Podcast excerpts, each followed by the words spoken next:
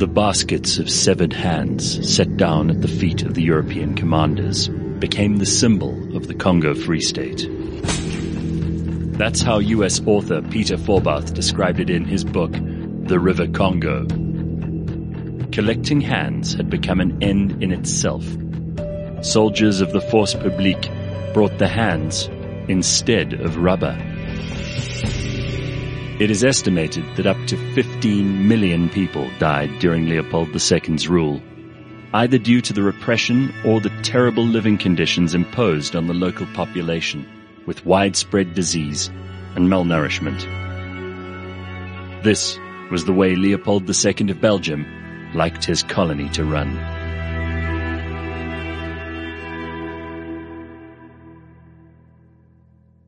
Somehow the villains get way more attention. People like hearing about the bad guys much more than they do the good.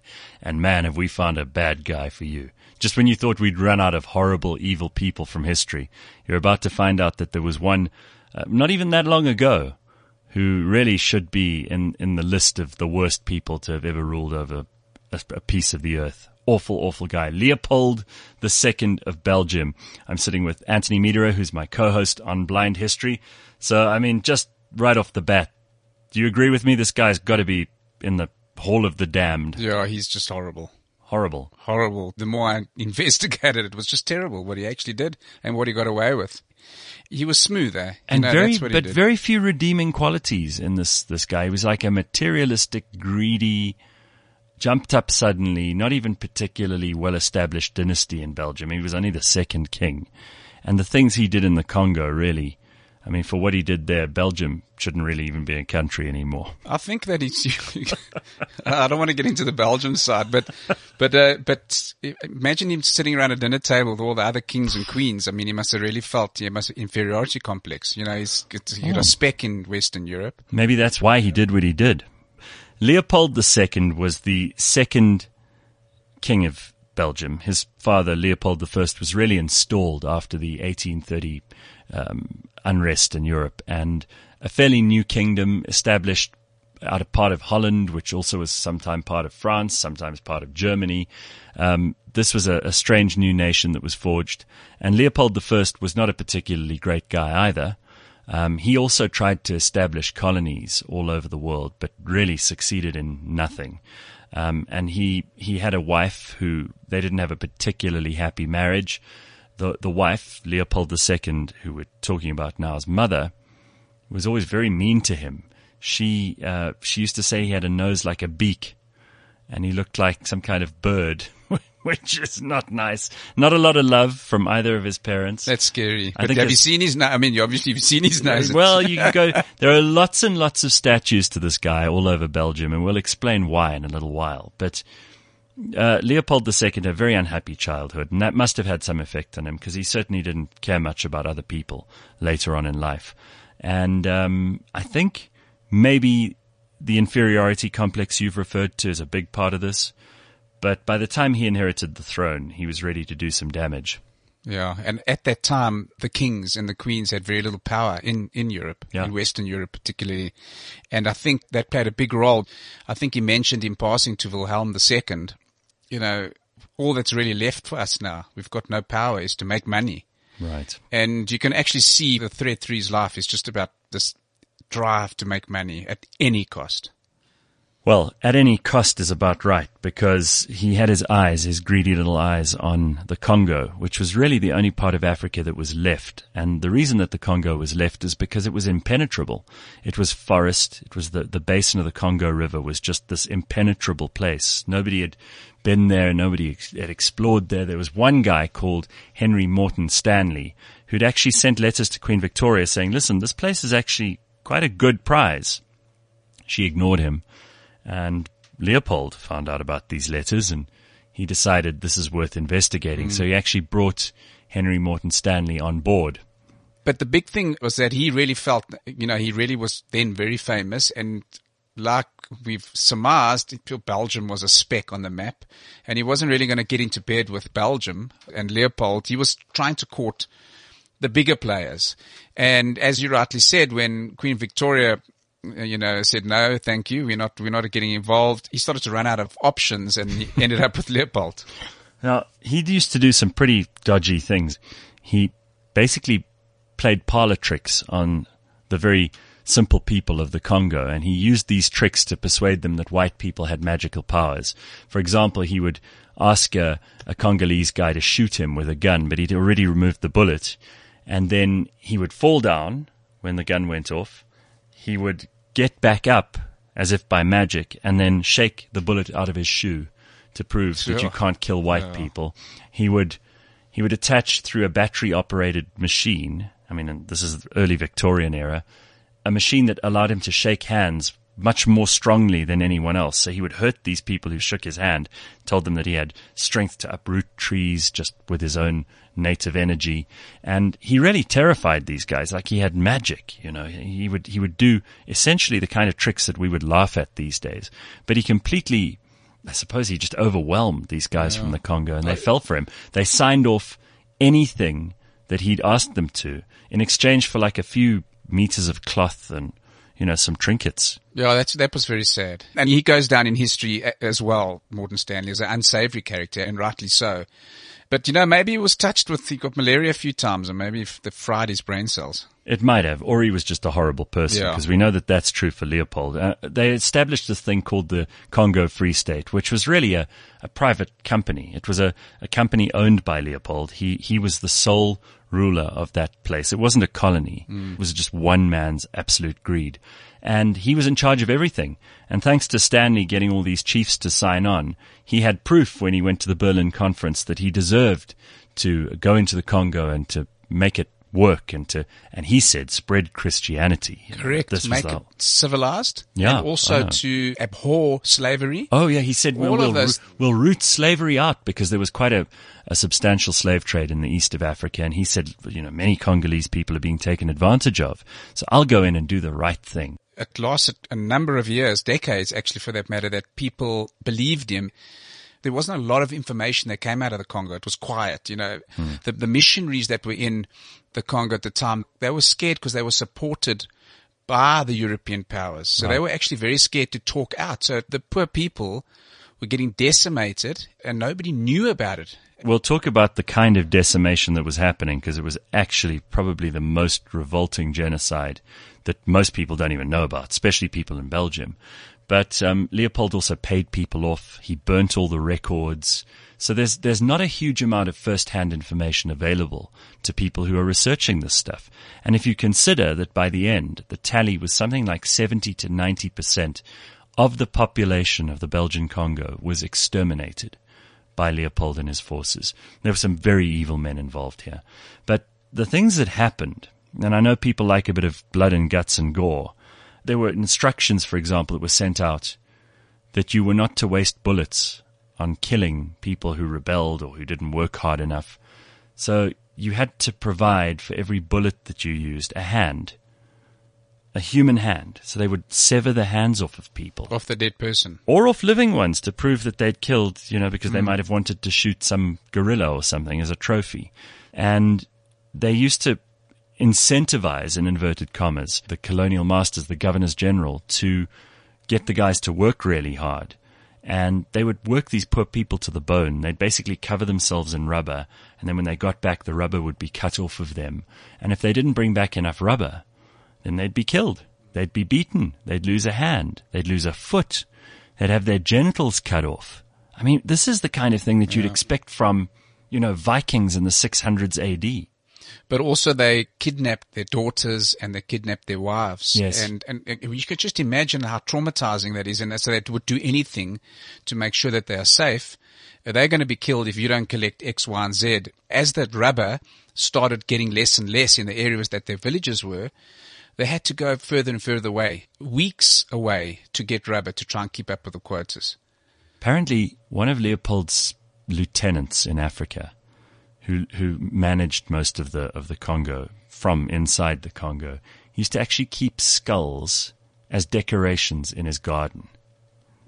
And that's the kind of thing that yeah. you you know you read that in like horror novels and yeah. m- made up movies about bad people. This was a real person. And in fact, Joseph Conrad's Heart of Darkness, uh, the, the one character, I think his name was Kuntz, or whatever his name was, they based this, this character largely on this guy. Horrible, horrible person. Yeah, this, these are real people and what they have done. It's worse than any horror. I'm just going to read this to you quickly. The missionary, John Harris of Baringa, was so shocked by what he'd encountered that he wrote to Leopold's chief agent in the Congo saying this. I've just returned from a journey inland to the village of Isongo Mboyo. The abject misery and utter abandon is positively indescribable. I was so moved, Your Excellency, by the people's stories that I took the liberty of promising them that in the future you will only kill them for crimes they commit. Yeah. Horrible. Did you also read about how he had like a museum of the of Central Africa where he he just brought in chains like 50 to 100 Congolese people. It was a human. Uh, it like was a, a human, human zoo. zoo. and they they would just they would make these people live outside. Many of them died of pneumonia and flu, and people would come and throw bananas and peanuts at them, and really, it's just the most ugly. All the all the things that you know people complain about in racism mm. now. I think if they knew what actually happened exactly. under Leopold, they'd feel a lot more justified. Very sad. Well, he made a lot of money, old Leopold II, a huge amount of money out of the Congo Free State. And he had this force publique, which was really a mercenary army. And he recruited from all over Europe. Lots of people who had an adventurous spirit thought, ah, this is the way for me to gain fame and fortune. And they would join his army. And he'd even recruit Congolese and Tanzanian and people from Zanzibar and Dar es Salaam to, to join his dirty, army. And to do the dirty work. To do the dirty work, exactly. And these guys were, were paid probably quite well for the time, but they only realized when they got there what they were actually required to do mm. and how this was probably the biggest slave camp in the world since slavery had been abolished. A lot of them got even the people from Belgium that were there, uh, like you mentioned, the Governor General, mm. they became desensitized by these acts that were carried out all the time we've seemed to have focused only on the Congo, but really that is his legacy. He he tried to make his legacy look very different, Leopold II. He built huge monuments and museums and palaces and public buildings all over Belgium with the riches that he'd he'd gained. He became, I, I think in today's money, a billionaire and was certainly one of the richest people in the world by the time that he died.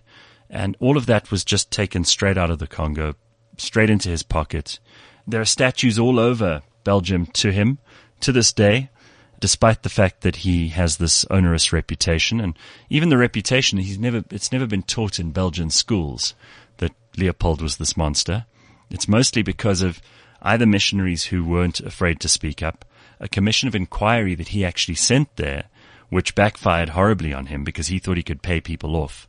And they met a missionary called Harris, and he and his wife had detailed some of the atrocities that had happened. She'd been a photographer and she even had photographic evidence of some of the horrible things that had happened.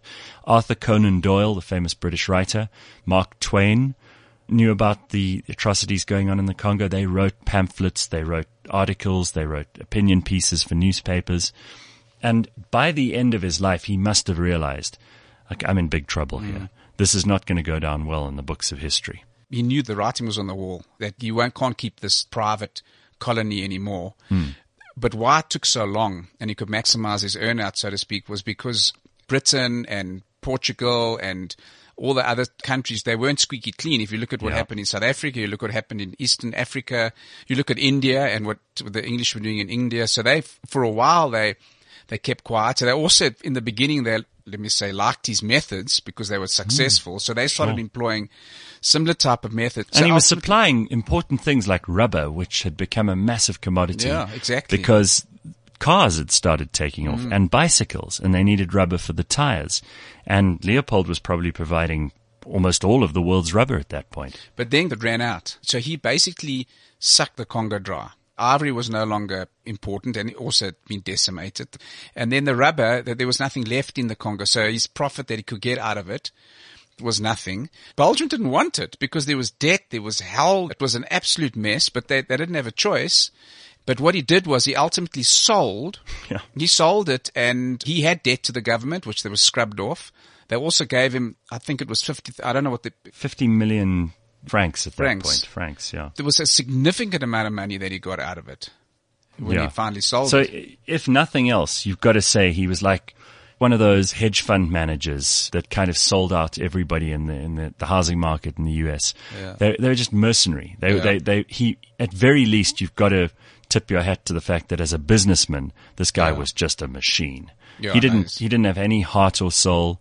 He was probably the least humanitarian person alive in the late 1800s, but he knew how to make money. Yeah, he did. They're scratching to find the positive sides. He, he, he just forced Parliament to fortify parts of Belgium, and it paid off in 1914 with the war. So he'd set that up. But, you know, that when he was buried, the Belgians booed him.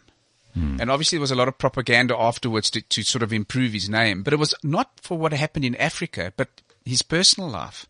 He loved teenage girls. Well, he Uh, took a, a very famous mistress at the end of his life. He was in his 50s. She was 16 and she was a prostitute. Yes. And uh, he tried to marry her, in fact. There was a And big and- argument between the heirs to the throne and his sons through this woman. Caroline, was Caroline children. Lacroix Okay. was her name. They adopted the kids in 1910. Leopold granted them courtesy titles and they should have been in line to the throne because he did try to marry her. The family that, that he founded, that his father founded, are still in command, at least constitutional monarchs in Belgium. And uh, I'm sure that there's going to be much more in the future that will force them to account for their ancestors' bad behavior. There's also a little bit of blood on their hands by the other colonists. Oh, sure. You know, the, the Yeah. mad scramble for Africa. Then you get this Morton Stanley shady character, and it just it was all just a pot of evil. Well, I, I think that probably this guy deserves to go down as one of the most horrible people in history. Certainly, you know, there there are kings who were much more bloodthirsty personally and kings who killed more people by their own hand.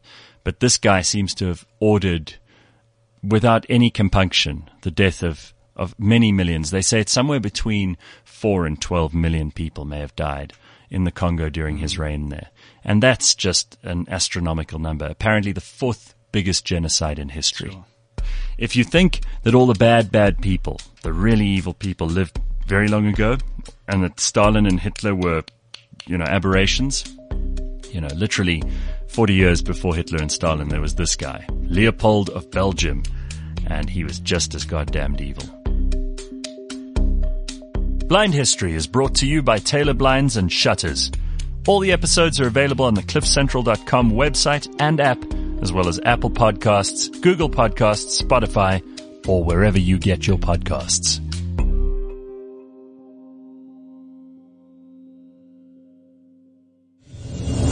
Did you find anything about him that you thought was praiseworthy? No. I must be honest with you, I tried.